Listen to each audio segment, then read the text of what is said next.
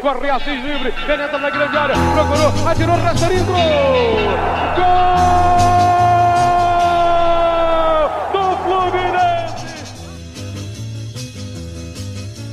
Bom dia, boa tarde, boa noite, torcida tricolor.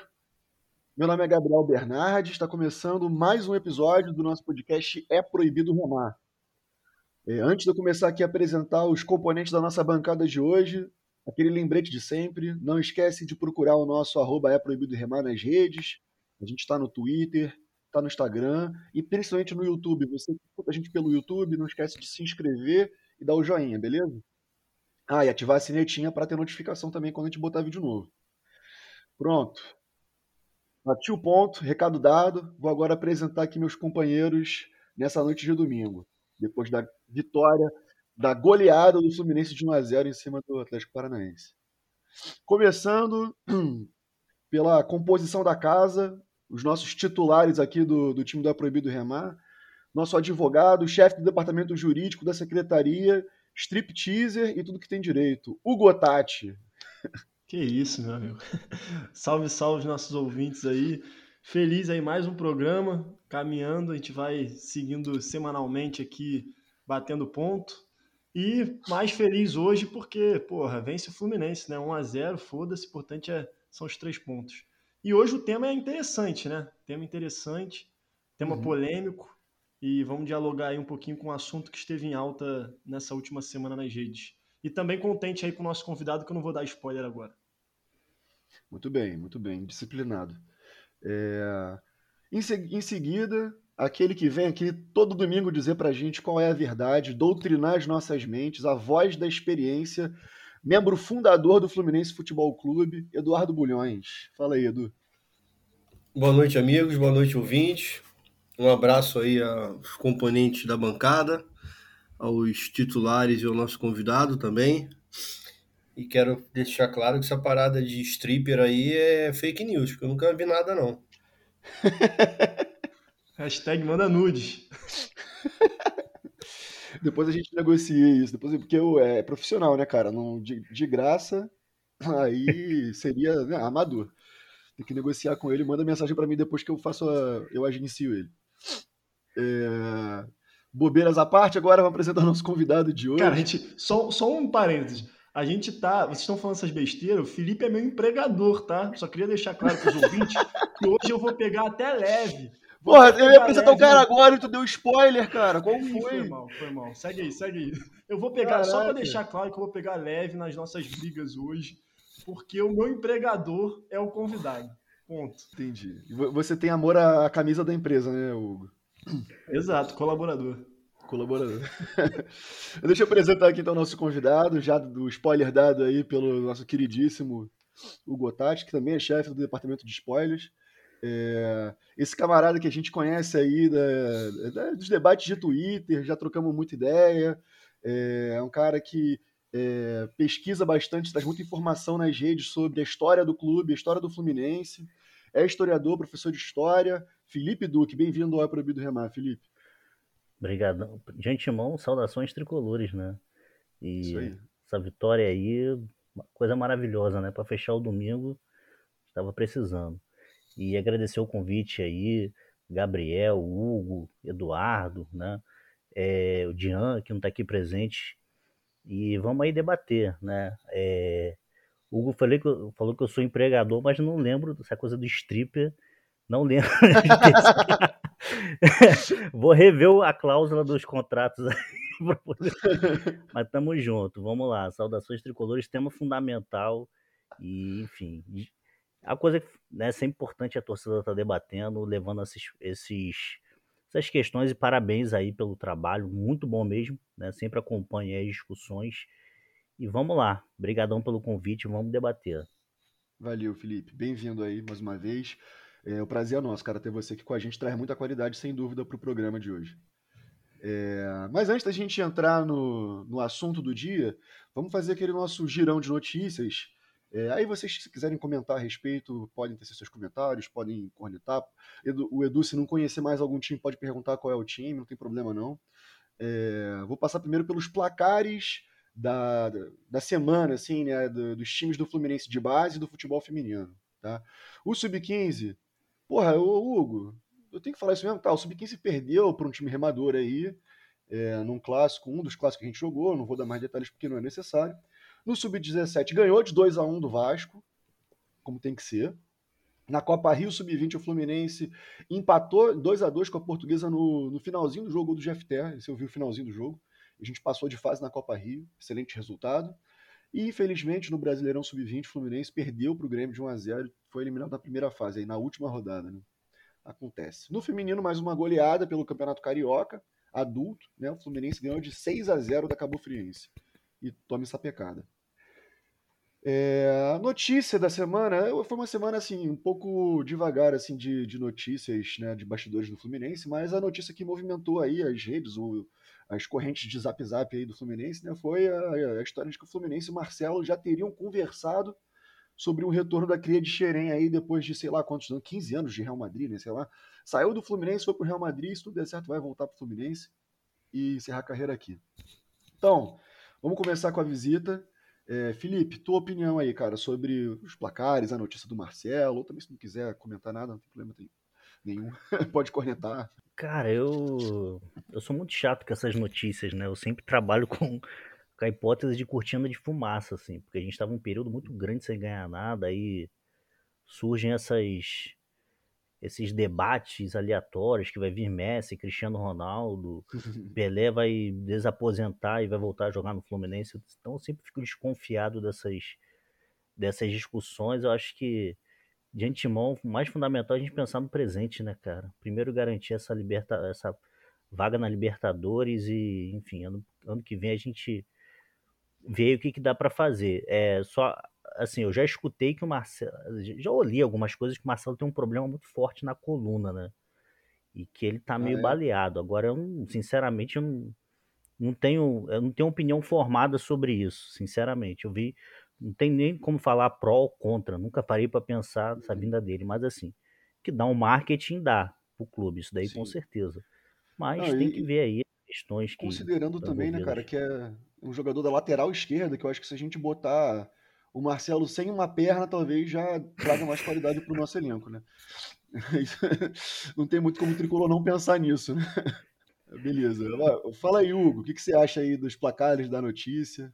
Cara, os placares, assim, eu, o Sub-15, que foi o que perdeu, que você falou que eu botei no, no nosso mini roteiro, mas a, importan a, a, o ponto importante você não citou, que foi, porra, a gente manteve a liderança, tá ligado? Foi, só perdeu 100% de aproveitamento. Foi só uma chance para os adversários, mas cria de Xerém, Xerém continua voando, né? E, e sempre importância de valorizar Xerém, que, que é o futuro uhum. do clube.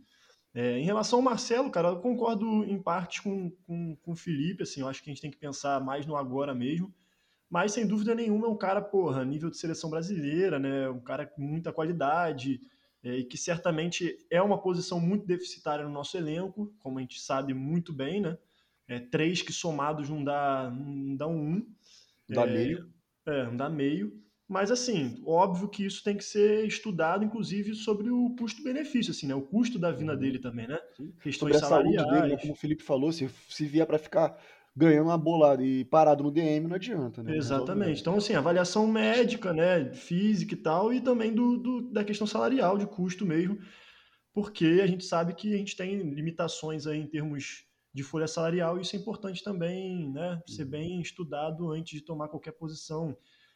O que eu estou querendo dizer é para não ser uma contratação simplesmente midiática, né? Acho que isso que é importante, uhum. assim, ah, trabalhar no midiático, a vinda do Marcelo, mas isso tem que, de fato, refletir numa numa vinda de um reforço para de fato para o nosso elenco, né? Sim, até porque essa história de que contratação de estrela é, se paga, né, em produto, em sócio, o, o padrinho, nosso padrinho que contribui aqui com, com o programa várias vezes, né, o, o Alexandre, eu, eu não lembro, cara, se ele falou isso no programa, se ele falou em off.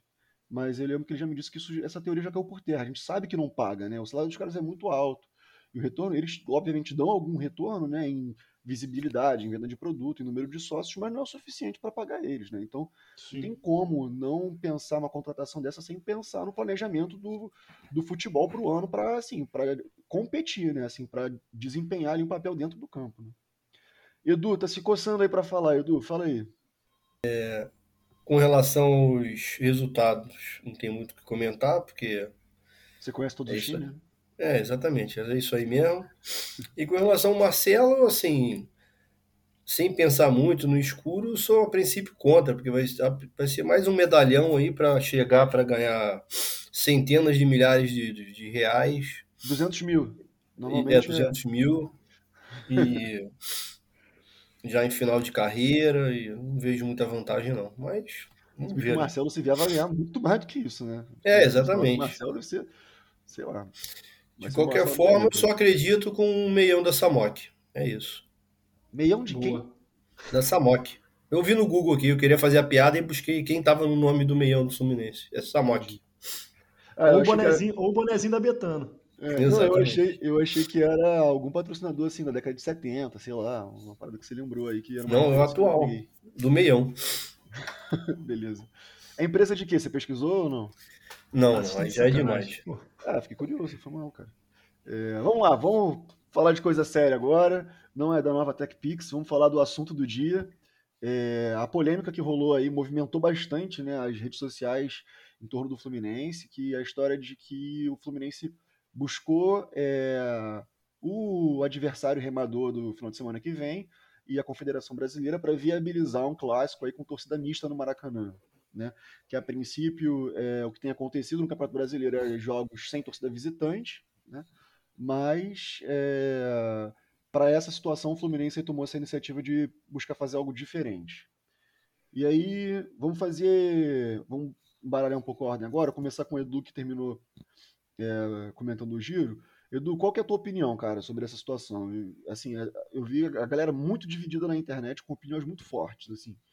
E você que é o cara que não habita tanto assim esse meio digital da, das redes sociais, qual é, qual é o teu pensamento em relação a isso? Bem, é, nós todos temos a nossa paixão né, pelo Fluminense e é uma das facetas mais importantes das nossas vidas. E de certa forma ela só existe também pela existência do, dos adversários, dos rivais, dos co-irmãos, né? principalmente os três grandes cariocas. Né? E assim, é um pouco inconcebível na minha forma de ver o futebol, né? aquela rotina que a gente sempre fala, o dia do clássico, você viver a expectativa de um Fla-Flu a semana toda, adentrar a nova arena, a Arena Tijuca e não ter torcida adversária. Não faz muito sentido tem que ter torcida adversária sempre, isso faz parte da cultura do futebol carioca, do futebol popular, a festa no estádio, a rivalidade. E por enquanto é isso, vou passar a bola aí e a gente vai discutindo. É, Felipe, qual que é a tua opinião, cara, em relação a essa situação aí do, do jogo de sábado? É, não, eu, eu tendo a, a concordar com o Eduardo em relação a essa essa coisa que ainda é uma, uma, uma resistência, né? Não falo nem de futebol carioca, mas do Fla-Flu, que são torcidas, né? Aquele famoso 50-50, né? 50-50, porque de certa forma os outros rivais já abriram mão dessa, dessa divisão. Mas eu acho que, dado o contexto especial que a gente está vivendo, é, enfim, por uma série de condições não só da postura do rival nos últimos tempos, é, da forma que o Fluminense vem se degradando, né, erodindo institucionalmente, é, a própria questão da pandemia em si, uma série de questões eu não, eu não vejo hoje como cabível você dar uma concessão de divisão do estádio, essa altura do campeonato no Fla-Flu. E até pela condição também que o, assim, que o clube vive hoje, né? Acho que eu, não, eu, eu discordo assim, de você prover a, a, a manutenção de, de divisão de torcida do, junto com, com o rival, né, os remadores atualmente. Lá para frente, né, passado esse período, pode ser que, enfim, reveja essas questões, etc e tal, até dado aí as, as próprias é, composições que o, que, o, que, o, que essa essa coisa que chamam de Maracanã hoje exige, pode ser que, enfim, reveja né, o processo. Mas atualmente uhum. eu acho que isso é um tiro no pé para o Fluminense e é, de certa forma, um enfraquecimento, assim, um, um apequenamento do Fluminense insistir com divisão do clássico com um rival, né? E, enfim, isso daí vai, vai, vai ter desdobramentos negativos junto a, aos tricolores futuramente. Entendi. Deixa eu te fazer uma pergunta, cara. Assim, é, é a, a, situação que você menciona é o fato de assim de não ter tido, né, o público no, no, no turno, né, na ida, com o mando deles, e agora o Fluminense cede sem contrapartida. Seria mais ou menos isso. Se começasse, tem, por exemplo, tem... o campeonato agora e concordasse que os dois mandos vai ser dividido, seria mais tranquilo. É, a, própria, a própria relação do, do, do, rival conosco, né? Nos últimos, nos últimos dois anos, assim. Uhum. Desde o Carioca do ano passado, tem sido bem é, de, de, de confronto. Eu acho que, uhum. inclusive, politicamente, historicamente, é, o Fluminense podia, poderia capilarizar isso com um antagonismo, vamos colocar um antagonismo do bem né, pela postura da diretoria do, do rival. E compactuar com, com isso daí, eu acho que não, não compreende. Uma série de questões, né? O Carioca no passado foi evidente, os caras começaram a treinar com bola antes, toda aquela discussão, enfim, que passou relações promíscuas aí com, com o governo atual, etc e tal. O Fluminense hoje tem um papel muito importante de protagonismo.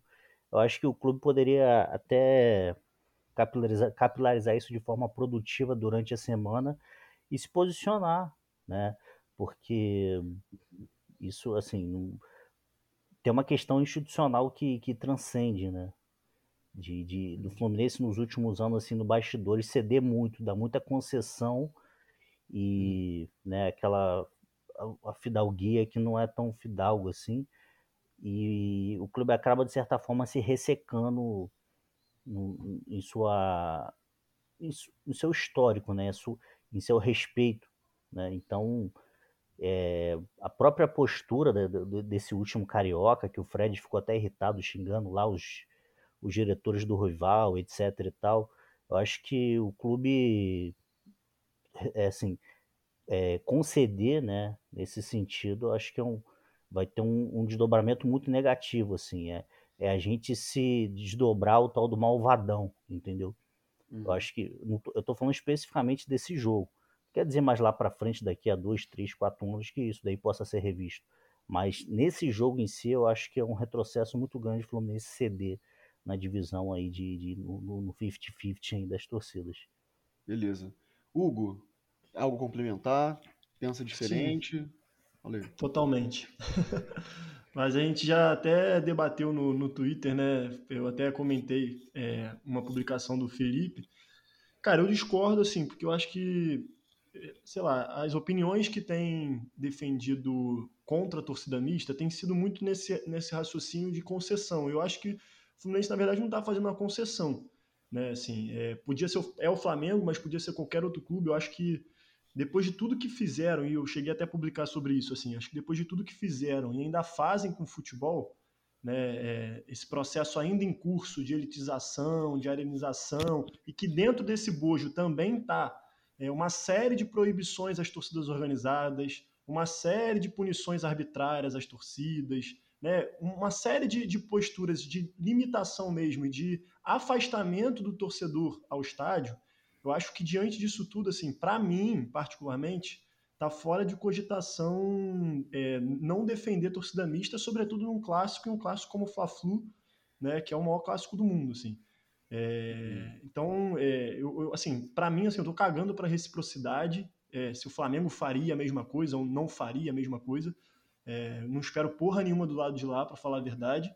E se fosse querer, assim, que o Fluminense agisse se posicionasse, se pautasse as suas, as suas escolhas, as suas posturas a partir do lado de que o lado de lá faz ou deixa de fazer, a gente estava fudido, na verdade, né? Porque é, para mim não tem isso não tem a ver com fidalguia, assim, não é, não é concessão, é uma questão de identidade. Eu, eu vou querer sempre que o Fluminense, enquanto instituição, é, lute e se posicione para manter o futebol vivo. E para manter o futebol vivo, não tem como manter o futebol vivo se não ser que, que não passe por manutenção e valorização das torcidas, inclusive garantindo o preço popular, também lute contra as proibições aos torcedores, a essas punições arbitrárias, contra a censura nos estádios, enfim, uma série de, de coisas que eu vou sempre lutar enquanto torcedor para que o Fluminense se posicione nesse sentido, entendeu? E tem tido essa tentativa de cada vez mais impor uma torcida única em clássico, né? Eu acho que por quem tem um mínimo de preso assim pela, pela cultura de arquibancada, eu realmente acho que e, e acho acertada a posição do Fluminense hoje é, de viabilizar e não é conceder, é viabilizar que um clássico se coloque como um clássico do tamanho de um Fla-Flu com torcida mista, entendeu? Tá. É, só para a gente é, tentar dialogar assim essas duas visões são bastante distintas, né? Você falou que não considera isso como uma concessão. É, mas então, assim, o que você vê o Fluminense hoje garantindo com essa atitude é assim, é, talvez assim, seja um medo de se der um passo atrás e é, aceitar essa lógica de torcida única que a gente não consiga voltar à torcida mista depois, é mais ou menos isso? Cara, o que eu vejo é que, assim, eu acho que hoje eu vejo um Fluminense que entende o tamanho do Fla-Flu, entende a importância de um clássico ter torcida mista enquanto essência do futebol, entendeu? Eu Entendi, acho que é isso, assim. Eu acho, que, eu acho... acho que são acho que são duas coisas, assim, tem dois pontos. Eu ia até tocar no segundo, não quis me alongar muito, assim. Tem o ponto de entender é, o que move o futebol, tá ligado? O que, que importa no futebol, que, que é a torcida, que são os torcedores. E um ponto também, que é um ponto mais um ponto de vista técnico, que é o que leva o Fluminense e o Flamengo, tudo bem que a relação tem vários conflitos, mas os dois administram o estádio hoje, os dois têm um acordo em relação à questão da divisão, entendeu? Que foi inclusive a justificativa. Aí é um outro ponto, né? É, que é inclusive a justificativa utilizada pelo Fluminense. Então, assim, são dois aspectos. Mas eu não vejo como concessão, porque assim, na verdade, o Fluminense não está concedendo nada ao Flamengo. O Fluminense, primeiro, está respeitando um acordo que existe entre os clubes na administração do estádio e a administração da marca Fla-Flu. E segundo, acho que o Fluminense age preservando o pouco que ainda resta de futebol e cultura de arquibancada. Que eu, particularmente, aquilo que me formou enquanto torcedor, né, amante do futebol, que sem dúvida nenhuma perpassa uhum. por vários fatores, mas dentre esses fatores é a ida ao estádio, é você entrar no estádio e ver aquele, aquela rivalidade, né, aquele, aquela disputa de torcidas, isso, isso para mim foi fundamental na minha criação enquanto torcedor. Uhum. É, para mim isso é assim, muito importante, entendeu? Então, acho que são esses dois aspectos que eu destacaria, uhum. É, eu acho que assim, eu vou passar agora para o Edu que pediu a palavra, depois eu dar mais uma rodada para vocês, mas o que eu estou entendendo basicamente, porque pelo que o Felipe falou, acho que ele tem acordo com essa questão da cultura, né, do quanto que o Fla-Flu e a torcida mista é importante assim para a gente preservar a cultura do futebol que vem sofrendo vários ataques, né? É, eu acho que a avaliação de vocês difere, na verdade, em relação a esse momento específico, né? Assim, que o Felipe acha que nesse momento a gente tem mais a perder colocando torcida mista no estádio, e você acha que a gente tem mais a perder não colocando, né? É, Edu, Fala aí, você tá com a mãozinha levantada aqui para mim. Não, é com relação a é, essa questão da concessão também, né? Eu também não vejo como uma concessão. Existe até é, essa história do acordo aí, que surgiu mais para o final da semana, como a explicação do Fluminense, mas que para mim, na verdade, é o que menos importa, né? E o que mais importa realmente é a manutenção dessa cultura do futebol, assim. É óbvio que, como o Felipe falou, todos nós sabemos que do negacionismo, da, diretoria do Clube Remador, que eles estão ligados a tudo de pior que acontece que, que existe nesse país no momento, a postura do, do clube adversário com relação à pandemia e a outros assuntos de, de interesse nacional também. Mas com relação a isso, o Fluminense tem tido uma posição, um posicionamento é, é, que faz um contraponto bom né, durante esses últimos dois anos, dois anos aí de pandemia, sei lá, um ano e pouco, de estar tá sempre ao lado da ciência, respeitando os, os protocolos, foi contra a volta do, do público aos estádios. Então, assim, esse contraponto a gente já fez durante esse período. E essa concessão, essa, esse pedido para que tenha público no estádio não, não tem muito a ver com isso, né? Assim, e assim, até durante a campanha, eu fui em algumas reuniões de todos os candidatos. Da outra campanha, né? Quando era, na verdade, essa última a gente não foi, né? Sim, sim. Você foi na outra que ele perdeu, né? Que o Mário perdeu para Abad. Sim, sim, mas eu fui em algumas do, do Mário também. Fui lá o pessoal da, do antifascista, que lá na Lapa. E ele foi sempre foi muito enfático nessa história de, de o quanto incomodava ele o nosso fraco desempenho nos clássicos, né? Que ele tinha os clássicos cariocas como uma coisa muito importante, que A gente não podia deixar de, de ganhar, como a gente não vinha vencendo. E houve até uma recuperação aí nesse ano e meio, né, dois anos aí de gestão, a gente voltou a ganhar alguns clássicos. E eu acho que está um pouco inserido nessa visão dele, né, de, da importância dos clássicos e de quanto é importante ter torcida dos dois clubes nos clássicos para a gente manter essa cultura aí do, do, futebol, do futebol carioca e do futebol como um todo, né? que nos resta muito pouco, aliás, a destruição do Maracanã, as restrições de, de material para as nossas torcidas, as punições absurdas que o Otati mencionou. Então é isso, vou rolar a bola aí. Beleza, beleza. Felipe, complementa aí agora, depois que os camaradas comentaram um pouco em cima do que você falou. Não, eu tenho total acordo, né?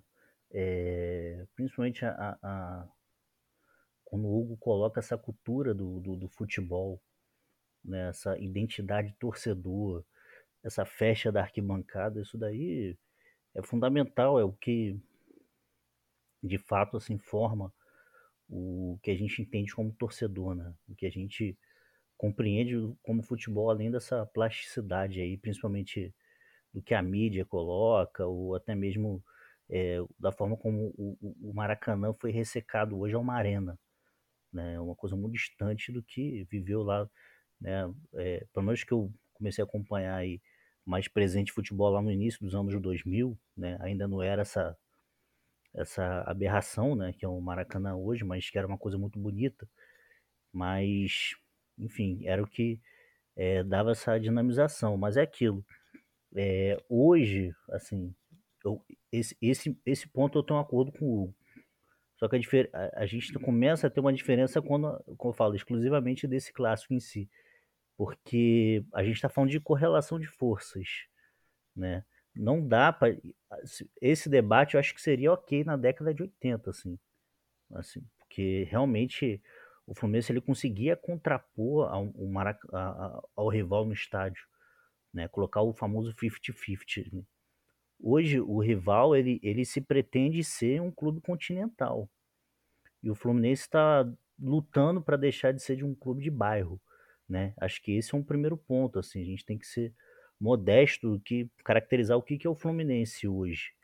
E a gente, de certa forma, é, nessa correlação de forças, se colocar como é, na mesma condição que o, que, que o outro, né, no caso o nosso rival, acho que é muito prejudicial, até mesmo no que via, havia a ser o Fluminense futuramente. Acho que o Fluminense tem que se fortalecer, principalmente no âmbito dos bastidores.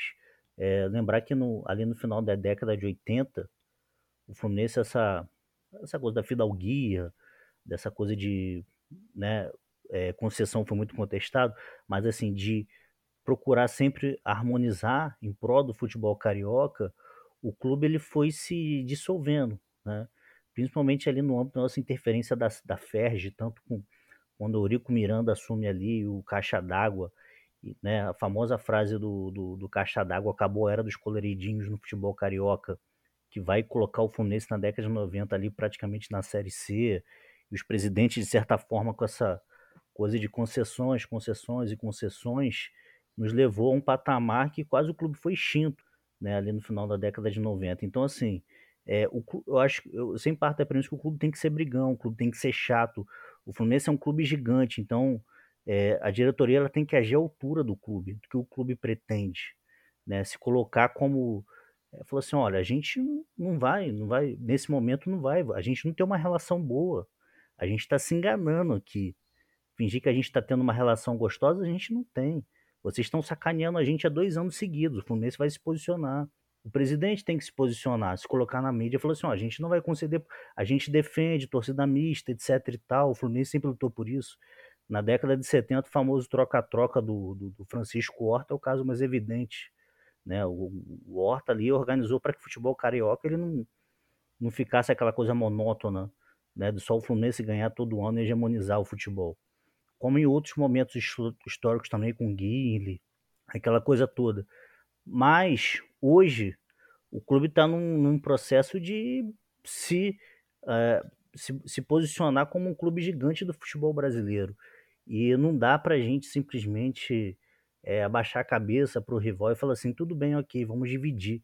Eu acho que caberia aí um, um posicionamento, é, até de uma perspectiva que foi colocada midiática, né? Para se colocar e falar assim, olha, a gente, o que o rival vem fazendo nos últimos dois anos, nessa coisa toda, a gente não vai permitir. E a gente vai se posicionar frontalmente.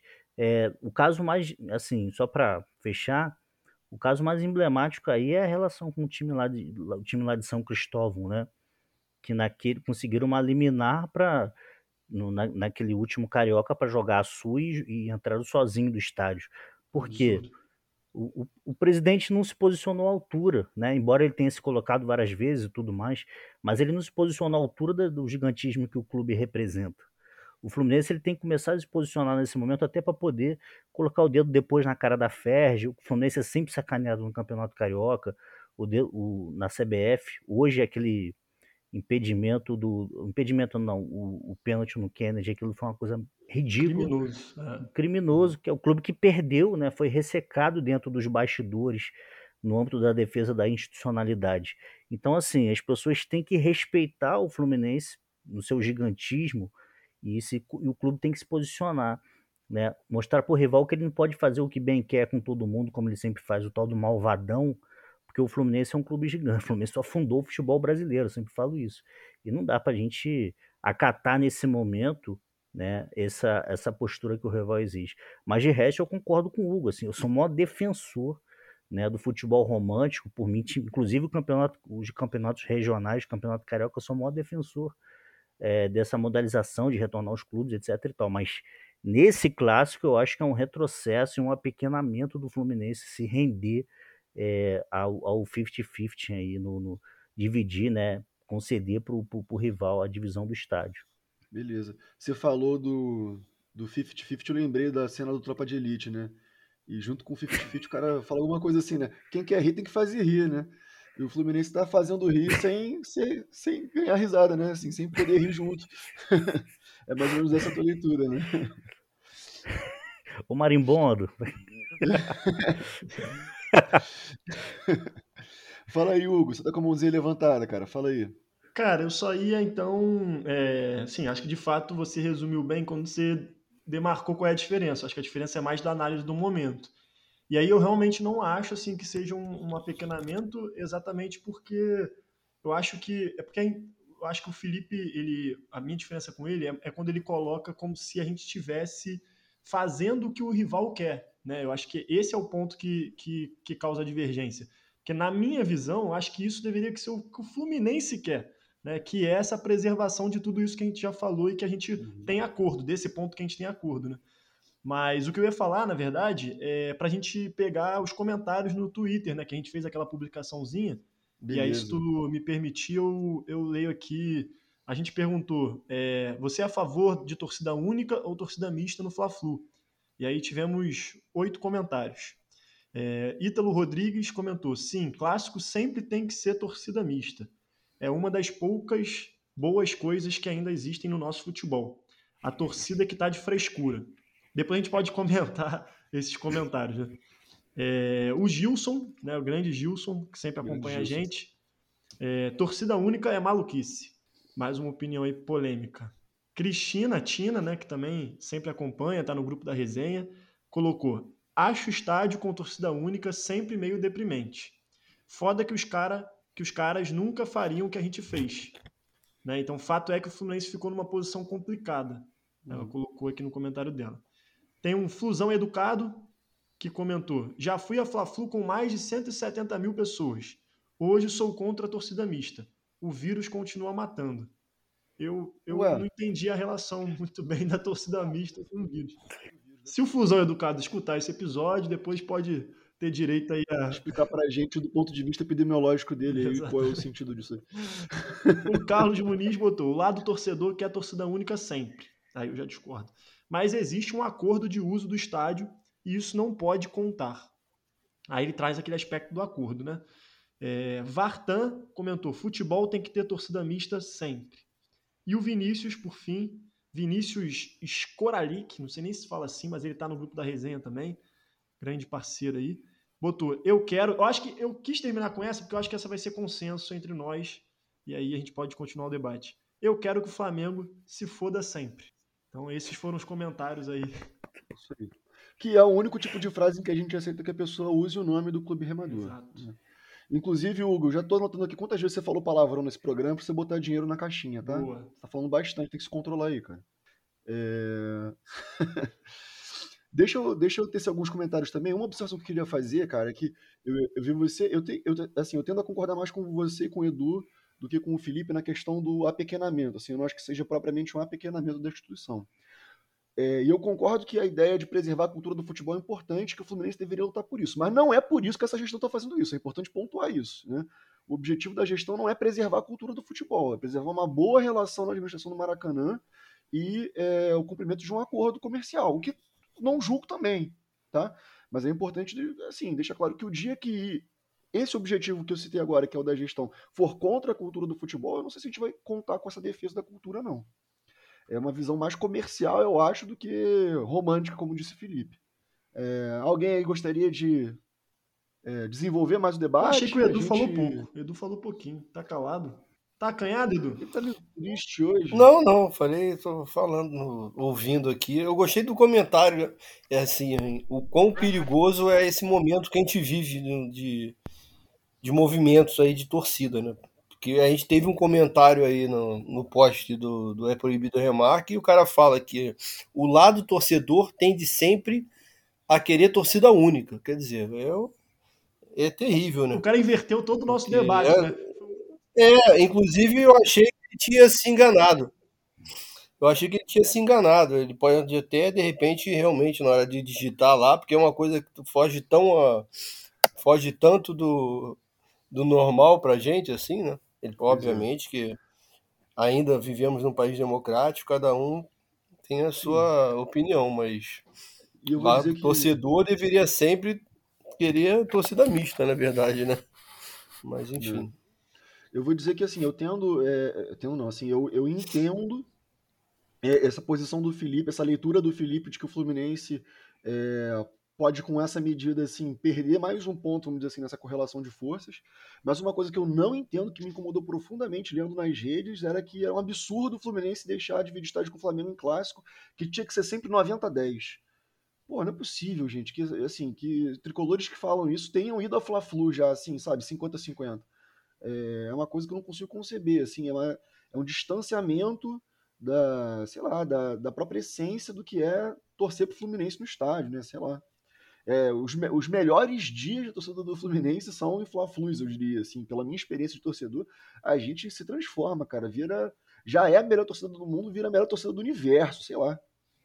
É, o Hugo, você levantou a mãozinha, mas o Felipe pediu para falar antes, então depois eu passo para tu, beleza? Show. Não, olha só, ele é convidado e meu empregador, meu irmão. Ele pode falar à vontade na minha frente, quando ele quiser. Striptease. Não, cara, é. Não, eu- assim, isso que o. Essa questão que o, que o Gabriel levanta, acho que ela é fundamental.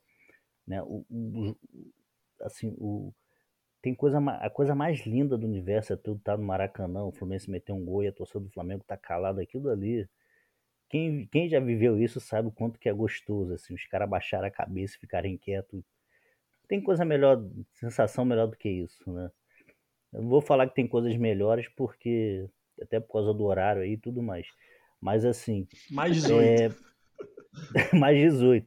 Mas assim, é uma sensação muito gostosa. Só que tem assim, tem essas que essa a questão da, de fundo da correlação de forças hoje, que eu acho que assim, isso é um, isso é um, é um fator muito presente, né? A gente, por mais que critique o rival, por mais que nós tenhamos é, zilhões de abreviações do rival, Infelizmente, os caras estão numa outra condição hoje do futebol brasileiro, assim. Os malucos já vão para a segunda final de Libertadores em, em, três anos. Quer dizer, em três. Quando a pandemia mudou mais pouco, nos três últimos campeonatos. Os caras vão se bobear, porque a gente sabe que o Galo é um, galo, um, um cavalo paraguai, se bobear, vão, vão beliscar um brasileiro. E a gente não uhum. ganha um título há 10 anos. Então, assim, são questões que a gente tem que colocar na balança até para se posicionar, né, enquanto é, clube hoje no, no, sentido institucional da coisa e se abordar nas questões dos bastidores. Eu acho assim, é, é, é uma coisa seria, né, o presidente do Flamengo ter uma postura protocolar e se posicionar nas mídias e falar assim, ó, nós pedimos gentilmente, o Fluminense teve uma postura, uma hombridade incrível, etc e tal, e papapá e ppp, na defesa do futebol raiz, e blá blá blá, aquela coisa toda, fazer tudo um, né, um floreamento ali, eu acho que seria, assim, seria ok, seria maravilhoso.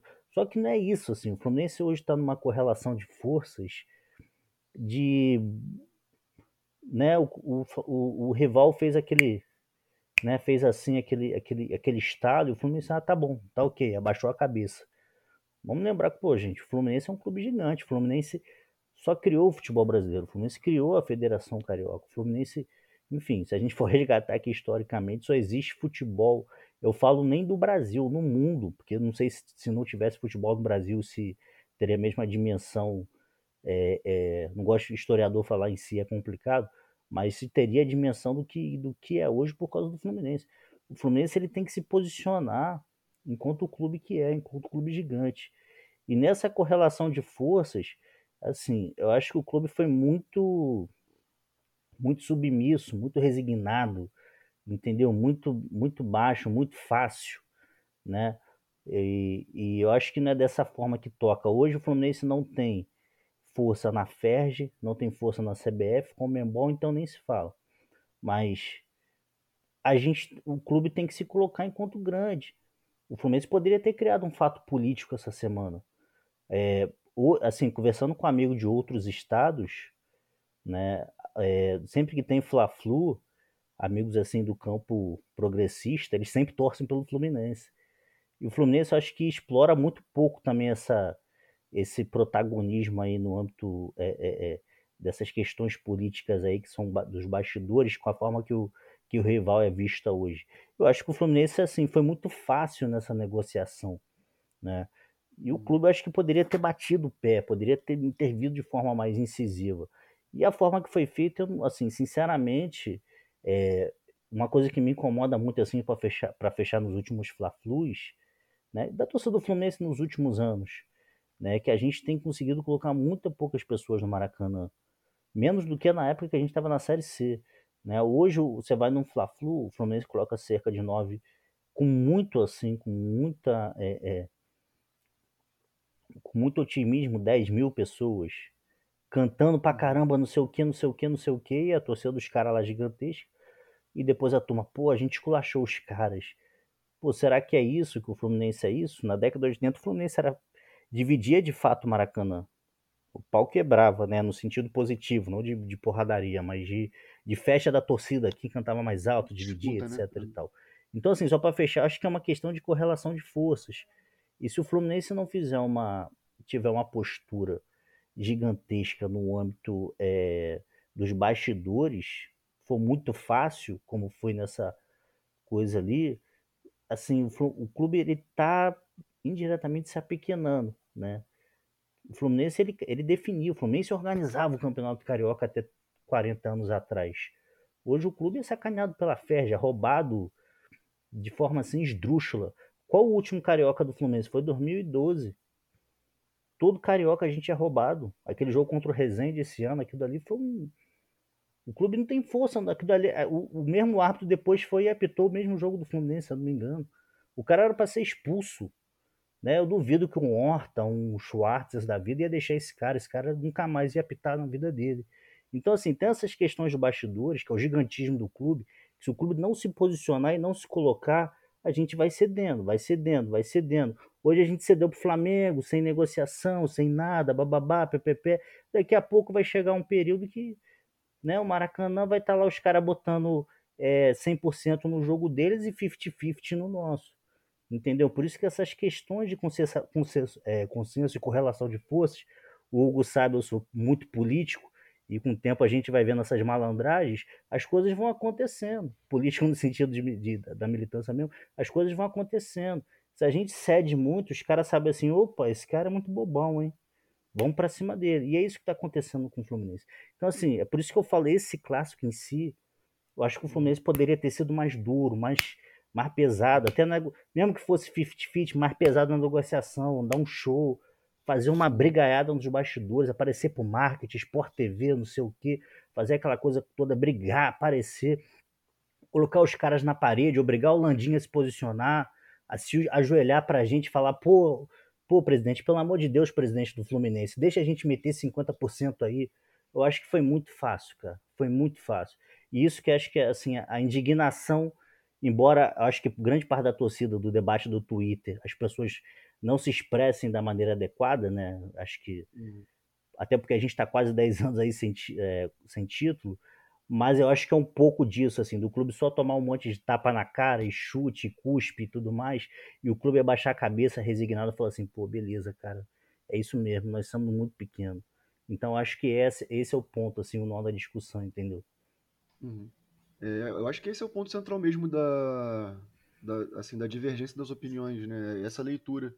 É, e como eu disse assim também, eu acho que é, é uma leitura bem válida, sabe? Eu não acho nem um pouco inválida, assim, acho que é até uma questão, de certa forma, abstrata, assim, né? Da, da leitura dos bastidores do futebol.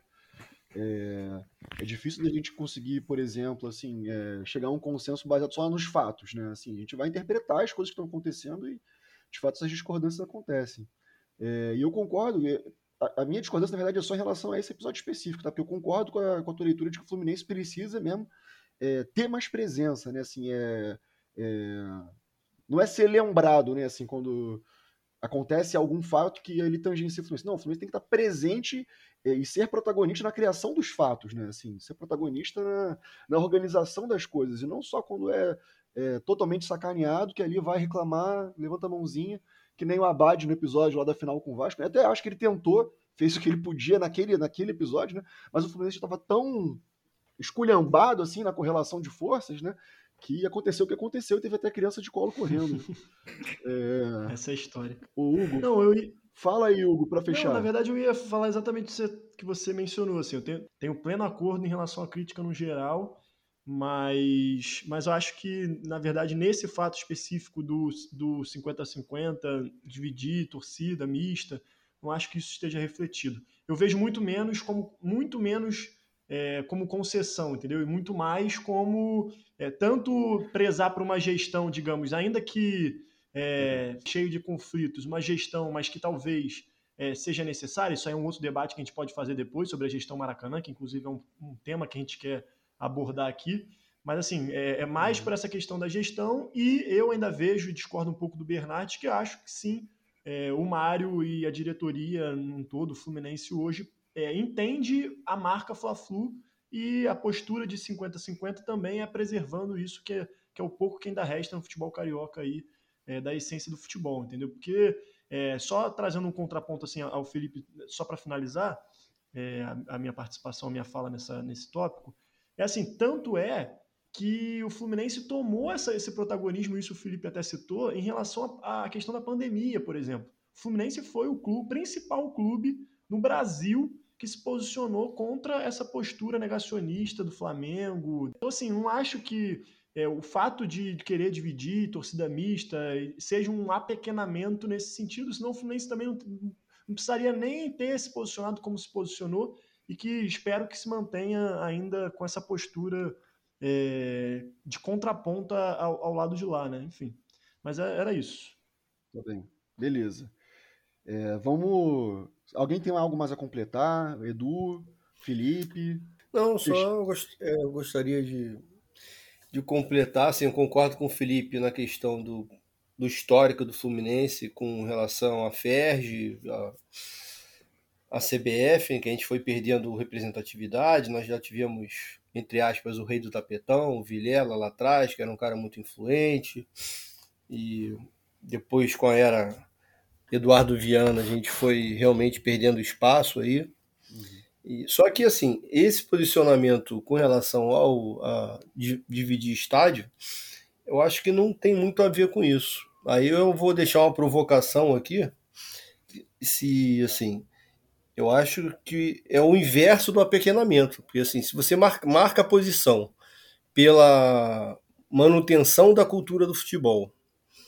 É, com divisão de torcida, no maior clássico do mundo, é uma forma de você se agigantar e não o inverso. Entendi a provocação aí. Não entendi o, o, o caráter de provocação, mas. Um caráter de opinião, né? É, exatamente. Provocou a alguém, não sei, mas. É, alguém, alguém quer direito de resposta dessa provocação? Eu, eu acho que eu vou seguir. É, vou seguir, cara. Eu acho que as opiniões já foram bem colocadas. A gente tem 50 minutos de episódio já e temos que falar do momento do Fluminense, né? Hoje é, o Fluminense ganhou a partida do Campeonato Brasileiro com gol da dupla sertaneja Zé e Valdo. É... Ninguém Caralho, vai rir, né? Caraca. piada de tiozão, tá ligado? eu roubei do Jonathan, eu roubei do Jonathan ainda, que ele botou no grupo da, da resenha.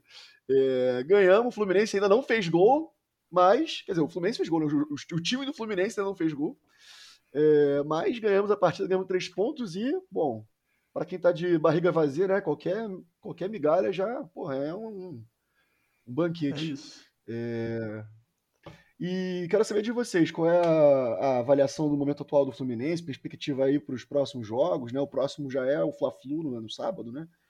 É... Eu comecei, ainda não comecei pelo Hugo, né? Começa aí, Hugo. Não, vou ser bem, tentar ser bem objetivo, assim. É, algumas observações em relação a esse último jogo é, contra o Atlético Paranaense. Cara, Fluminense tem alguns jogadores muito acima da, da média, assim, que são muito bons, que eu posso citar o, o Nino, André, é, de certa forma até, hoje não foi tão bem assim, mas eu realmente acho que o Luiz Henrique é um, é um moleque de muito potencial, é, mas, é, cara, continua assim, eu acho que melhorou, eu vi, eu vi melhorias hoje no, no, no, no desempenho da equipe, é, por uma questão básica da gente ter alguém que que servisse como uma ligação no meio-campo. Acho que o Arias não desempenhou tão bem, mas eu, eu, eu realmente acho que teve um desenvolvimento melhor no, no, no, na armação das jogadas do que vinha tendo com três volantes. Mas é isso, assim, Caio Paulista tá muito mal. A gente teve alguns jogadores jogando assim muito abaixo da, da, da média real. É, mas a minha perspectiva para os próximos jogos, cara, é da melhor possível, até porque a gente enfrenta no sábado aí no Fla-Flu, porra, é um, que a gente gosta de ganhar, então é meter neles e, e tentar cavar essa vaga aí na, na, na, Libertadores.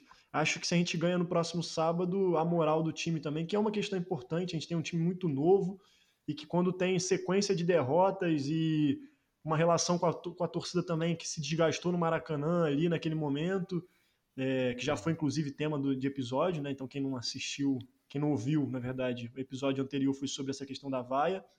Eu acho que começar a vencer e vencer no sábado é fundamental para essa garotada também criar moral e a gente conseguir uhum. ter um, engatar uma boa sequência aí na frente.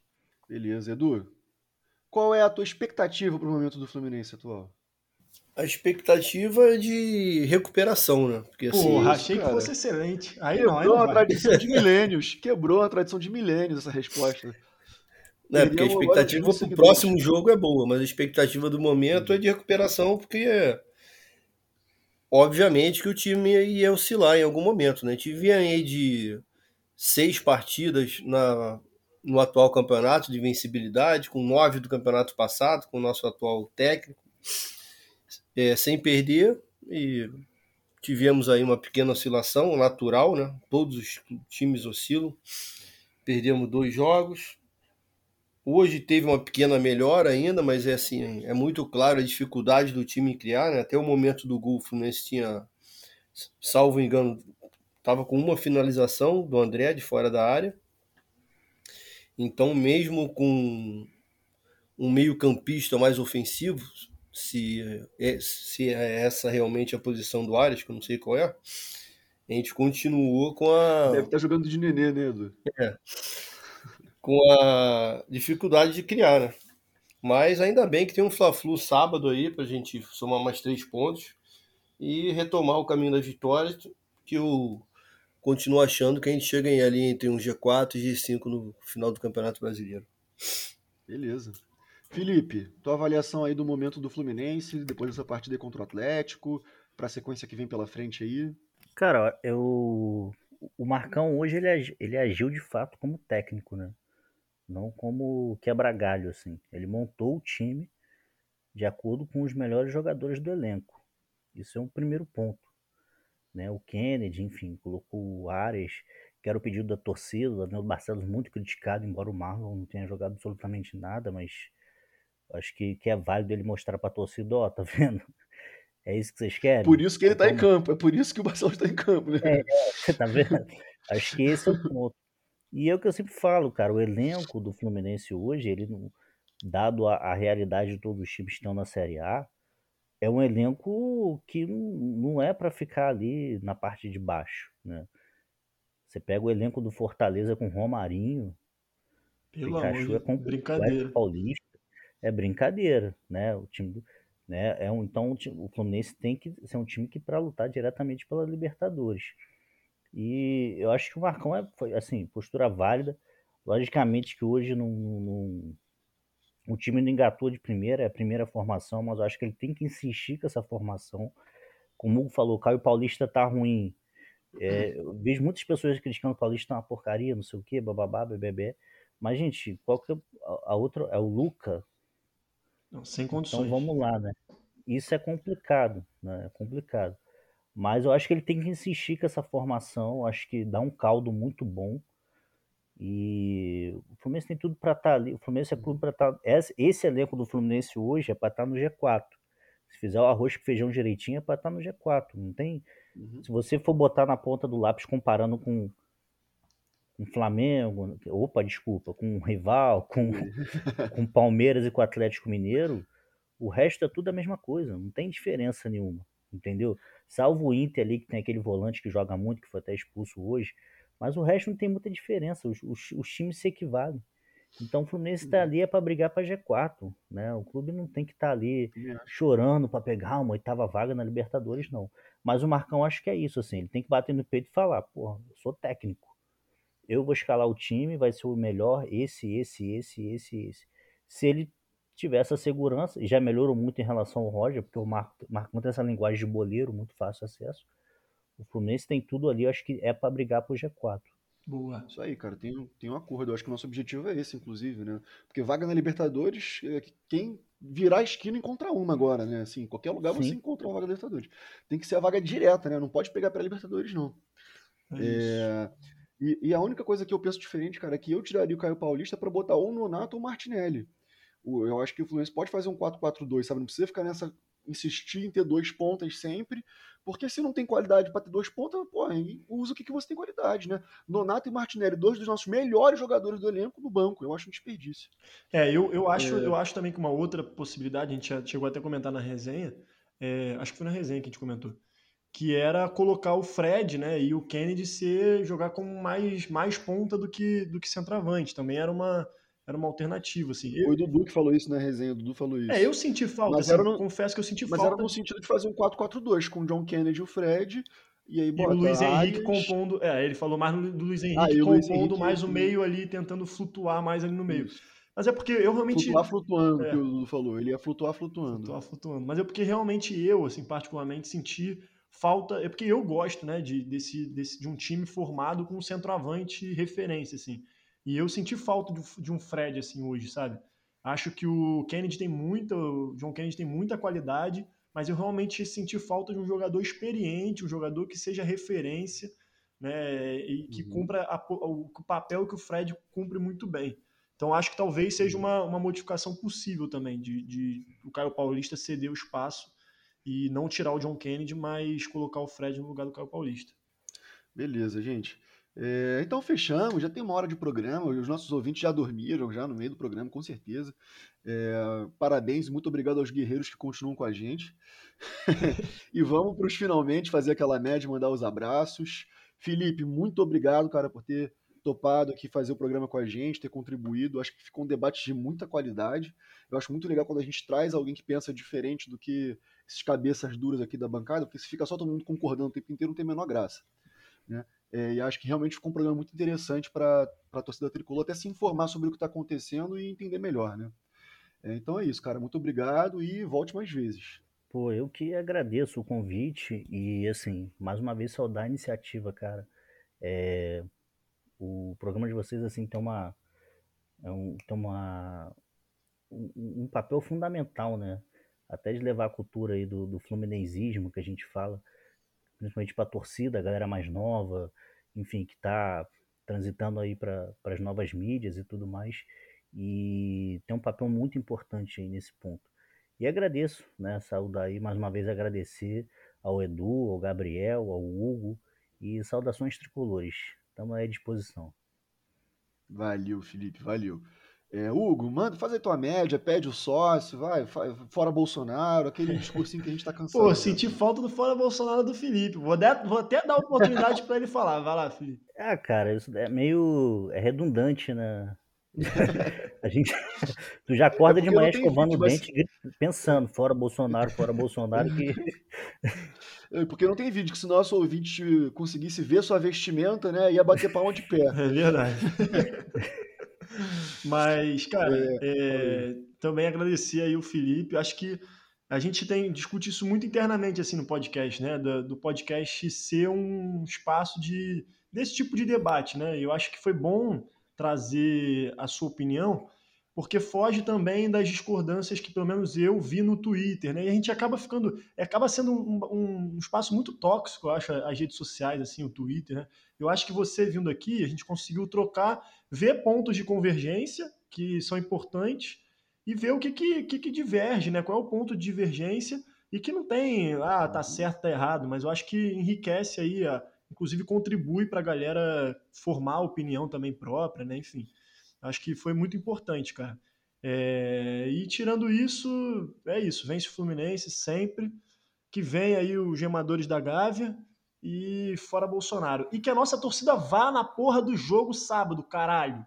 Porra, porra, chega essa porra de medo, porra. Vamos encher aquela, aquela merda e cantar mais que eles, como sempre. É isso, porra. Pra cima deles. E fora Bolsonaro. Isso aí. Edu, você tá acordado ainda? Estou acordado. Obrigado, Felipe, pela presença. Obrigado aos amigos de bancada. Um abraço, até a próxima e fora Bolsonaro. Isso aí, sucinto, direto, eficiente. Essa é a voz da experiência. Bom, é, agora minha, minha saudação. Queria mandar o bom momento ao ouvinte que não podia faltar. Deixa eu falar sim. no começo, mas fica no final o bom momento. É, e é isso aí, saudações tricolores. Sigam o É Proibido Remar. Ative as notificações em todos os lugares para você não perder um episódio. E semana que vem estamos de volta aí para celebrar mais uma vitória do que já é normal no dia a dia do Carioca. Né? O bem vencendo o mal. Então é isso. Até a próxima, galera. Um abraço, saudações tricolores. Opa, tem alguém vendo TV aí. Corre Assis livre, penetra na grande área, procurou, atirou, Rasterinho, gol! Gol!